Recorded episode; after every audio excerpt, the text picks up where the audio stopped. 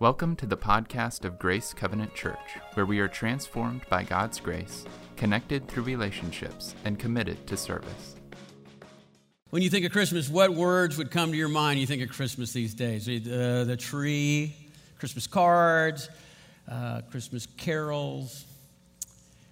If you think of the first Christmas, the words that would come to your mind would be terror and fear and panic and doubt and maybe, I hope, faith. We're in our third week of, of looking at what the first Christmas must have been like. We're looking at the 400 silent years, and we've actually worked our way closer and closer to the time when Jesus is born. We get to this final week here because uh, we want to understand the context of the first Christmas and see how the remnant, the, the few followers of God, Jehovah, and they were living for this promise, the promised one, Messiah. We're going to look at their faith because I think the more we study this time period, the more we realize this is what the faith you and I need to have to have a remnant type of faith. What, what we need to be looking for and what they uh, attach themselves to. Because there were different ways to make mistakes back then, and, and we don't want to make those as well when we say they were living by faith and what they were living for were some of the promises of God, particularly they were looking for the Messiah. And what they had in mind when, they, when you say Messiah is a promise that was made. There's a number of covenants throughout the Older Testament, and, and one was made to David. And that was during uh, the Camelot years. I mean, he was, it was the glory days of Israel when God, David was walking with God and he had just a tremendous relationship with God. And he was, he was a, a, warrior, and he, he fixed things. He, he, made things. he made peace break out through settling right, injustice. And righteousness ruled because he was a warrior king. But he was also uh, a poet. He was also a worshiper. Even God himself says that David was a man after my own heart. He, he loved God. He wrote so many of the Psalms. He was tenderhearted. And so when they talk about the promises that were made uh, to David, the Davidic covenant, it means it was th- that the Messiah would actually be from David's descendants. It would be from the tribe of Judah. It would be from him, and it would be like him, a shepherd king. He would be a person ultimately look here's what they're looking for they want they want there to be righteousness and justice that rules that's what they want righteousness and justice to rule. And that's where their hope was. That's what, that's what they were looking forward to. When they, we say the promised one or the promise, we say Messiah. We talk about that. One of David's heirs ruling. When you think of names of names of people in the first uh, Christmas story, who do you think of? You think of uh, you, you think of Jesus, put him okay, and Mary and Joseph and the innkeeper there was no innkeeper. If there's a single, if there's a single name that defines the context of the birth of Jesus, it's the name Herod. And if there's a single word to, defy, to define King Herod the Great, it would be power. That's what he lived for. That's what he killed for. It was the accumulation of power. It is a life example of what a person looks like when they're willing to sell their soul for more power. That's what Herod, he was, he was born to be this way. He was born into a politically connected family, both his mother and his father, and they raised him well. They taught him around the, the table growing up. They said, You are going to be a world class power broker and know these two rules, right? The first one is to keep your friends close and your enemies dead. And the second rule is to watch your back. Always watch your back. He was built for it. He was a, a big, you know, imposing individual, you know, and he used that, right? Think, think our President LBJ that used his, his size to intimidate people and, and, and to you know, cause his way, to use his power that way. He had the personality for it. He was very competitive and he was cruel. He was like most narcissists when he needed to be, right? He could be charming to get what he wanted because it was the accumulation of more power. If you look in the, in the history books, it's hard to find somebody that has this dedication and this obsession with power, just wanting power. And if, there's, if there was ever a time where he had a latent ambition for more, unused potential, it came out of him uncaged with the death of his father. His father was poisoned by friends. They put something in his soup, and Herod snapped. He, he, historians will say this is one he, he, he went all in. He plotted the revenge of his father's death, and he did this right. Revenge is best served cold. So he waited long enough, and then he had these men over to his, his own house for a big banquet, and they were greeted at the door by assassins and never made it to the table. And with that, he he made it, he, he made this will to power, right? Nietzsche's will to power, he made it an addiction. And he would do anything that he needed to do. He would never expose himself to what his father had taught him, right? Keep your friends close and your enemies dead and watch your back. It cost his dad. He wasn't watching his back. So he learned from that lesson. So just give you an example. Early in his career, when he's put, it, put as the governor of, of the Galilean area, right, there were several bands of marauders that were Jewish in nature and they were causing trouble for Rome, and Herod was overseeing that. And so he picks the most uh, celebrated leader of the most notorious gang. And then, I mean, with, with a gleeful spirit like hunting foxes, you know, he, he tracks him into the hills and, and captures the man, brings him back to one of the major towns or cities, and then tortures him to death in the center of city while everyone watches so as to send a message. And the message was sent, and it was received, and things calmed down in the Galilean area because Herod would do whatever it took to keep people in submission. He would do whatever it took to get more. If there was a special interest group that, that needed obliging, he would oblige them. He would do things and send things their way. That's great. Uh, he, he, he would kiss up to his the people over him. And when I say that, it's, it's mind blowing. He built cities, right, and stadiums for his boss. Cities and stadiums for his boss. He, he would uh, kill for power, he would lie, cheat, and, and do whatever is required for, for, for power. He would bribe for power. He would marry for power. He, married, he had 10 wives because it had political gain to him. It, had, it gave him um, more influence. Let me tell you one of them that's uh, especially important to us. Her name was Miriam. It was his favorite wife. Let's, let's give it that. She was apparently very attractive. But more important than her beauty was her lineage. Now, let's, let's remember maybe two weeks back, if you would, if you were here, uh, during the 400 silent years, this was a time of persecution to the Jewish people. And then there was this one, uh, I, guess, revolution that got independence for the Jews. And it was, a pre, it was led by a priestly family, right? And from the tribe of Levi. Levi and one of the leaders there was name is Judah, and he, was called the Mac- Judah the Maccabee, Judah the, the Hammer. Well, they end up the whole family ends up being called Maccabees or the Maccabean, right? So that was that group. Well, anyway, as time went by, this family, this family, it becomes royalty. They become the leaders, the, the judges, or the, the king of Israel at that time. And that's called the Hasmonean dynasty.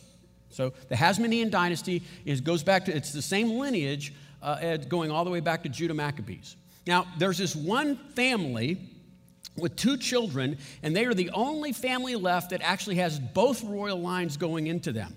They have a, a son and a daughter, and the daughter is Miriam. So she is pure blood Hasmonean, and Herod marries her because she is. That's why he married her. He married her because now I'm in the royal family overseeing uh, the Jewish people. And what did he learn from his parents? Keep your friends close and your enemies dead. Watch your back. And so, making sure that no one else would take his privileged place as uh, uh, the head at Hasmonean, he killed off every remnant in this family line so that only his family would be left. Kills them all, has them all assassinated because, because he could. He wanted to be, he wanted to be in that solo position of being able to lead in that context because it gave him power. And then to ensure that he would never be challenged and making sure that it would never there'd never be an overthrow, he's never going to drink some of that soup with poison in it.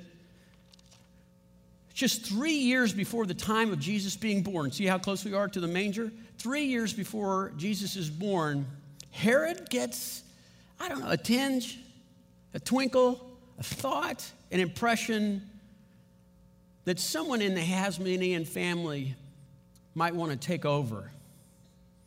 Now, if you're listening to me, everybody in the Hasmonean family is dead, except his wife and his two sons.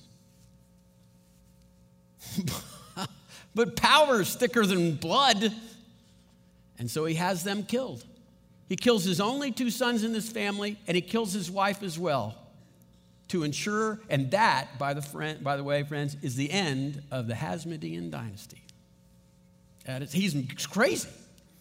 I mean, he's, he's absolutely insane. He's intoxicated. He's possessed by power. He's paranoid. Although, if everybody does hate you, then it's not really paranoia, right? It's, it's, abs- it's just facts. If everybody wants you dead, then. but anyway, you get the idea that he's never going to get snuck up on again. His friends are going to be close, and his enemies are, are going to be dead. So now, I mean, I'm trying to walk us into the moments before uh, Jesus is born, months, maybe weeks before we open our Bibles to the first chapter of Matthew and Luke. There's a town up on a hill three miles north of Nazareth up on a hill. He looks down on Nazareth, I think. And there, there's a mild rebellion getting started again. And Herod is almost dead, but it doesn't matter. He squashes them and wants to make another example because it's been a while. And so this, this town, Sepphoris, is taken over by a Roman legion, and anyone who can't be sold for profit is murdered. The bodies are piled up and they burn the entire town to the ground. Does not exist. It's done. So if you can picture, now, our little teenager Mary, who's hanging out her clothes, but inside her house, because the smoke is still coming and the ashes are still falling from Sepphoris, then you hear this. That's the climate, that's the context that she hears. And God sent an angel, Gabriel, to Nazareth, a town in Galilee, and a virgin who pledged to be married to a man named Joseph, a descendant of David. The virgin's name was Mary. And the angel went to her and said, Greetings, you who are highly favored, the Lord is with you. And Mary was greatly troubled at his words and wondered what kind of greeting this must be. And the angel said to her, Do not be afraid, Mary for you have found favor in God, and you will conceive and give birth to a son, and you are to call him Jesus. And look what it says. This is not what it looks like if you think of the context. And he will be great and be called the Son of the Most High. The Lord God will give him a throne of his father David, and he will reign over Jacob's descendants forever, and his kingdom will never end. Well, of course, Mary says, Well, how can this be? Because I'm still a virgin. He says the power of, of God's Spirit will come over you and you will be conceived that way because nothing is impossible with God. And then Mary says this she's being asked permission and she says, I am the Lord's servant. May your word to me be fulfilled. And the angel left her. That is Christmas faith. That's, that's the real faith that is required for a person to be a follower of Jesus Christ. I mean, we, you, you might have heard stories about, you know, what poor Mary must have gone through in the context of her reputation. You know, this cute, righteous virgin girl, but now she could never explain what happened to her, and she lived with that shame for her whole life, that, that change in reputation. But have you, have you considered this? The abject fear and terror she must have felt as she goes to bed at night and she still sees the top of that mound glowing with hot coals, thinking that she will be the mother of the next king that would be a threat to Herod. This is, this is real faith. This is, the, this is independent of circumstances, whether there's a Herod in your life or not. This is one that says that that God is good when nothing else is. This is a faith that says that when you see bad things happen to good people all the time, everywhere, you still trust in God. Evil wins in your lifetime. But you're not, you're, that's not what you're putting your faith in. You do not understand, and you will never understand this. This faith, this kind of faith, this is faith with fear. They make strange bedfellows, but they're attached at the hip. You don't take fear out of this, or you miss the Christmas story, and you can't take faith out of it either. Now, now keep in mind, by the way, just the, what's happening in the big picture here. God is entrusting his plan not to Herod uh, or Caesar or Pharisees, whatever we've studied up to this point, but, but who? This God's plan, this humble little girl in a humble little town. Nazareth? You'll, if you read later in the Bible, someone will find out that Jesus is from Nazareth, and he'll say out loud, Can anything good come from Nazareth? I mean, really? Humble girl from a humble town. You should see what God does with humble people. Moody said, The world has not seen what, what God could do with a person whose heart is completely surrendered to Him. Faith with fear. That's what, that's what Mary is living with right here. He still has promises to keep, God that is, and so he has to get the child is conceived in Nazareth, but he has to get the child born in Bethlehem because that's where David was from. And look what it says it says, Oh, Bethlehem, though you are small among the clans of Judah, out of you will come from me, for me the one who will be a ruler over Israel, whose origins are from of old and from ancient times. Another humble little town will be exalted. It'll be a shepherd king all over again. God's keeping his promises. That's what he does. When you look at Matthew's gospel, you can see that he understands the context of this story, the first story, because there is plenty of terror and fear in his story. Matthew chapter 2, it, it starts with uh, the, you know the story, but it's, it's the Magi from the east, these wise men, the astronomers, astrologers. They come in and they, and they hear in dreams, they've heard that there's going to be a new king, and they come to Jerusalem. So, I mean, think of the context of that. And right under Herod's nose, and they're asking around out loud to people, right? Hey, we've come looking for the next king. And so we were wondering if you've seen the next king. We've heard he, like he's been long, the long awaited king. And what would you do if you lived in Jerusalem and you were Jews? Like, hey, yeah, okay, sure, gotta go. You know, we don't use that vocabulary around here. Shh, quiet. do you know? You're, are you from out of town? You must be from out of town. And so uh, they find out they have a meeting and they find out and they, and they, they find out where Jesus would be born. But look what's happening meanwhile in Jerusalem. Look at this passage. See how it's loaded with meaning now? Verse 3 of chapter 2. And when King Herod heard of this, he was disturbed. What else? And all of Jerusalem with him.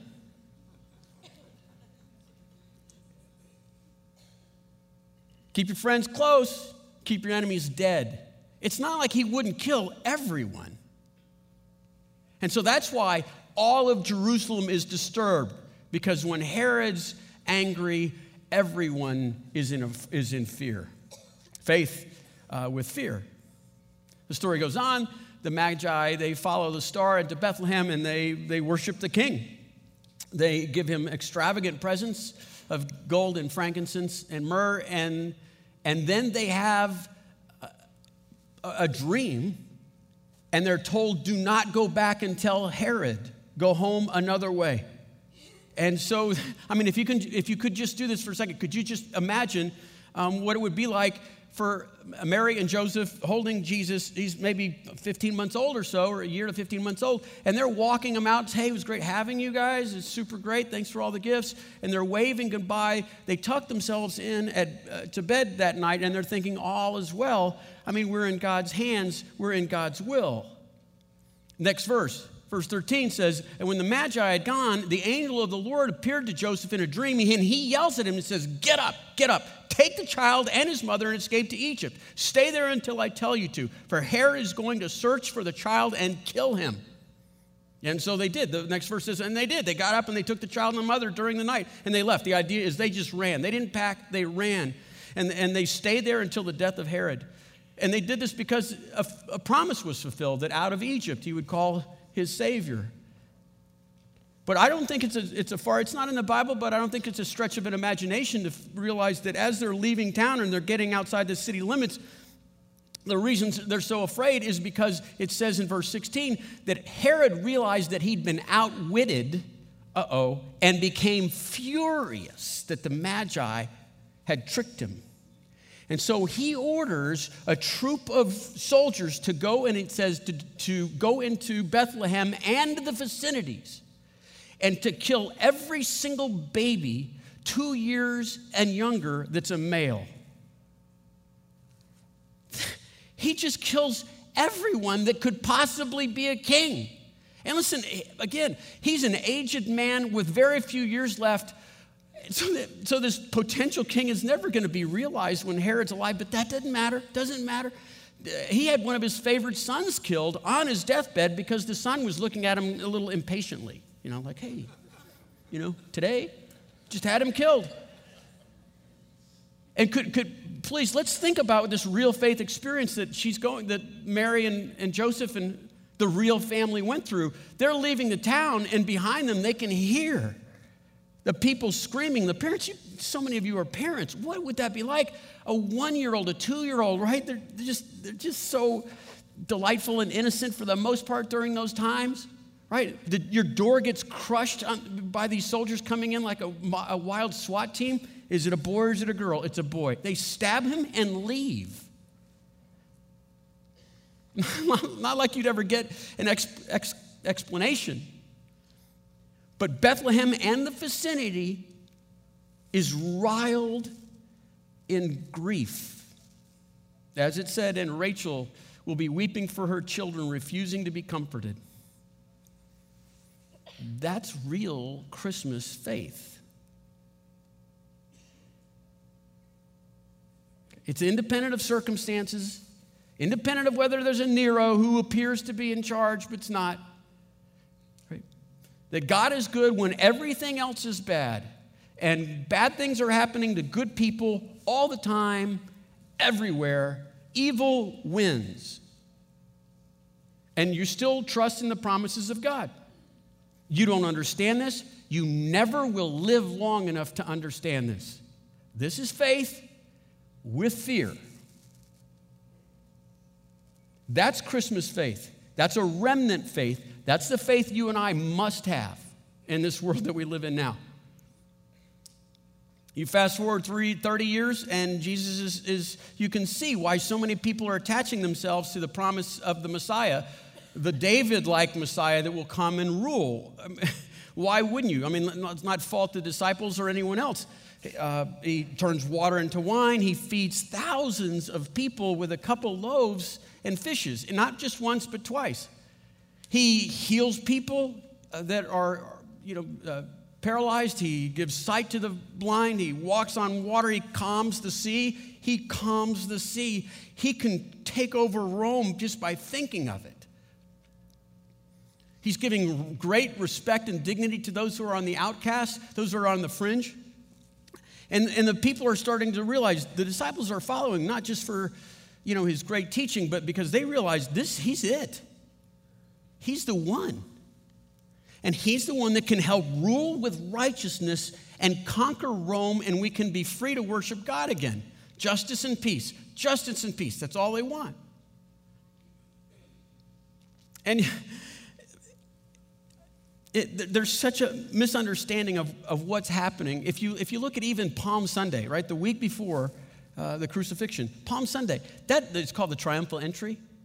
That's, that's a royal entry of a king coming into his town. And, and, so, and so no wonder people are, you know, Hosanna, Hosanna, and uh, the son of David, those sorts of things. While all this is happening, this, Jesus has been teaching, especially towards the end of his life, he's been teaching the Son of Man came to give his life as a ransom for many. He tells them that he was going to be crucified. He, he was going to be tortured and crucified. On one occasion, with the confrontation with Peter, right? Peter, he tells Peter, no, no, no, no, listen, you, no, you're reading not that promise, this other promise that I'm coming as a ransom. And Peter says, there's no way you can do this. I'll stop it from happening. And what did Jesus say? You get behind me, Satan. On the night, on the night he was betrayed, the communion service, while they're all setting up dishes, okay, two of the brothers, James and John, have their mother negotiating for cabinet positions. That's how committed they were to this idea that he would be a reigning king. And Jesus said, Look, the, when we have a toast, it, it won't be a victory toast. You, you, you do not want to drink from this. It's the, it's the cup of wrath. They don't, they don't see it, they, they don't understand. Jesus said what was going on, but the people, um, they made up their mind about what God was supposed to do. And so they missed his, one of the major teachings. One of the last teachings he has in the book of Matthew, his last public teaching in the book of Matthew, Jesus quotes from the single most quoted chapter in the, of the Old Testament in the New Testament. Okay? It's, it's Psalm 110. It's quoted more uh, than any other chapter and he says this, and th- by the way, th- we can learn so much from this one sentence. Jesus is talking about wh- what's going to happen, especially in the context of resurrection. He says this, and then the Lord said to my Lord, Sit at my right hand until I put your enemies under your feet. One sentence, sit at my right hand until I put your enemies under your feet. That one sentence, that's what you can, that's a promise that you can put your faith in. That, that can define the object of what you're living for. That right there is, is where you attach your hope. That sentence right there, it, it's worth spending some time with. Okay? The Lord says to my Lord, that's the Father is saying to Jesus. That's what he said. The Father says to the Son, and what does he say? Sit at my right hand. Now, people understood then, we probably don't now. That is a royal position of authority, the right hand. That's a position of power and a position of honor. And he says, and he, look what he says. He says, sit. The Father says to the Son, sit at this place of authority and leadership. Don't stand up and do, just rule. Just by your words, rule. I'll, I'll, place you there and you'll be in charge. And it, it, that's his place at his right hand. Sit there. And the next two words, right? Sit to my right hand until I. Boy, those two words are loaded with a doctrine of what's called sovereignty. Sovereignty means that God has a plan and he has the power to pull off the plan. Okay, that's what it means. That's what sovereignty means until I. You sit at my right hand, and the Father says, until I. Until I say it's time to make things right. I am patient so that others would repent. And he says, you know, I mean, Jesus says, look, I don't even know when that time is. But God the Father is going to be doing this work. The Father chooses when, until I. The last thing I want you to point out there is sit at my right hand until I put your enemies under your feet.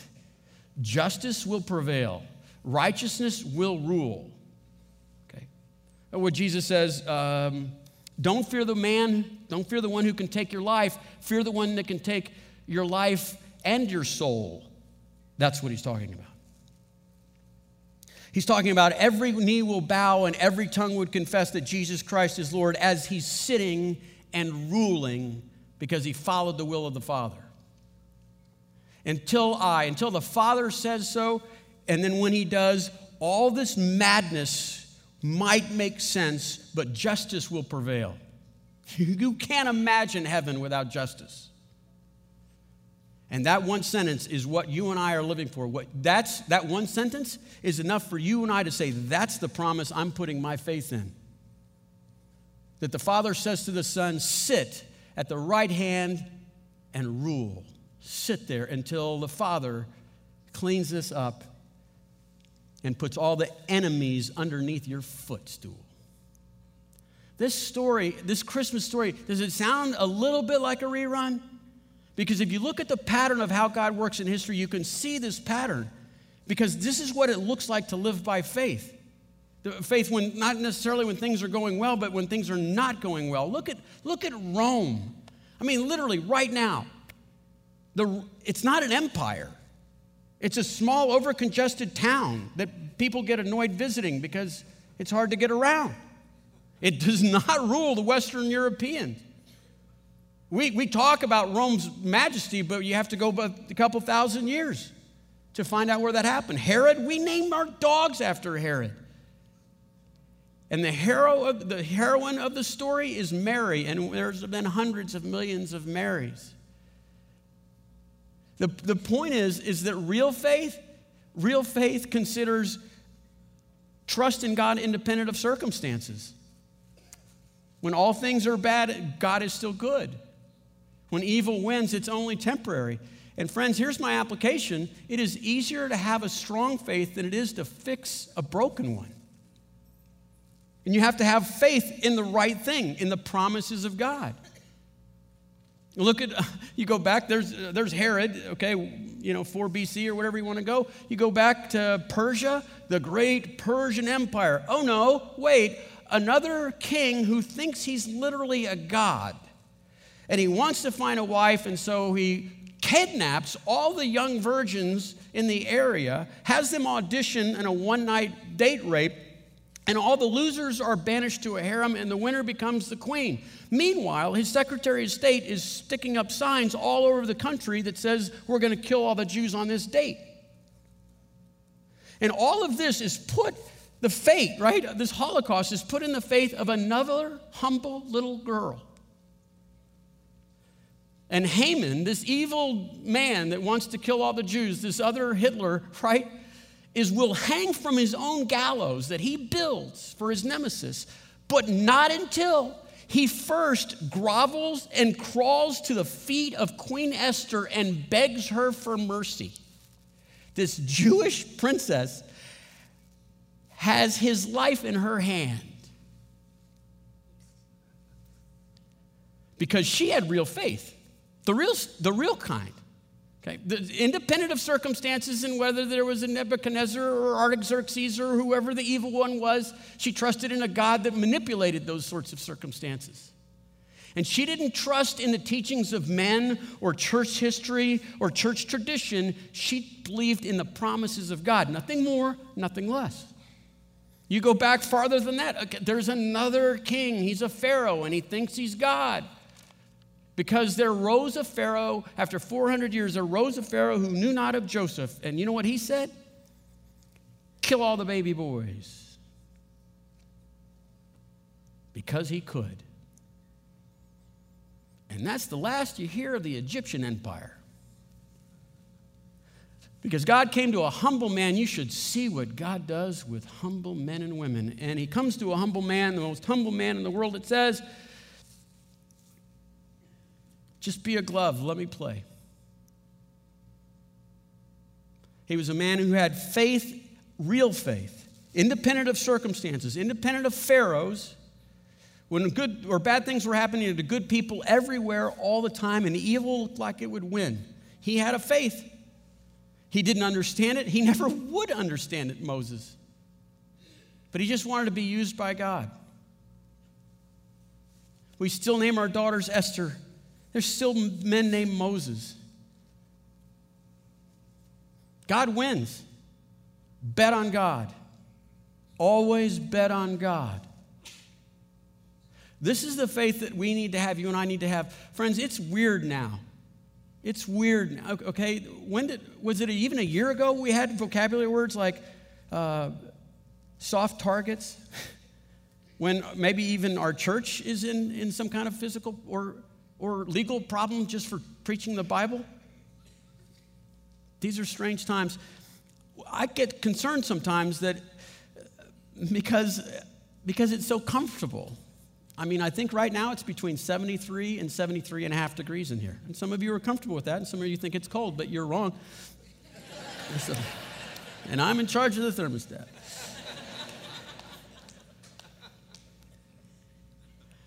and in two weeks, we could be a persecuted people, and I wonder how many people would be part of the remnant. Our church sits on a giant cave, and maybe we would meet there in secret, in the dark. It's my hope, this is honest, honestly, this is my hope, that if we did meet in the catacombs and the caves underneath this building and it, it was converted to something else, and then we were a persecuted group, that we wouldn't miss a single person. Because you didn't make your commitment to Jesus Christ on conditions that all go well, or that you would understand, or that you would think that justice would rule in your lifetime. Real Christmas faith, it says, like the, the, uh, the epistles, so many epistles in, come, Lord Jesus. come, Lord Jesus. Only you could fix this. That's my prayer. It's easier to build a strong faith than it is to fix a broken one. You have to trust in the promises of God and His character, nothing else. Follow Him, no one else.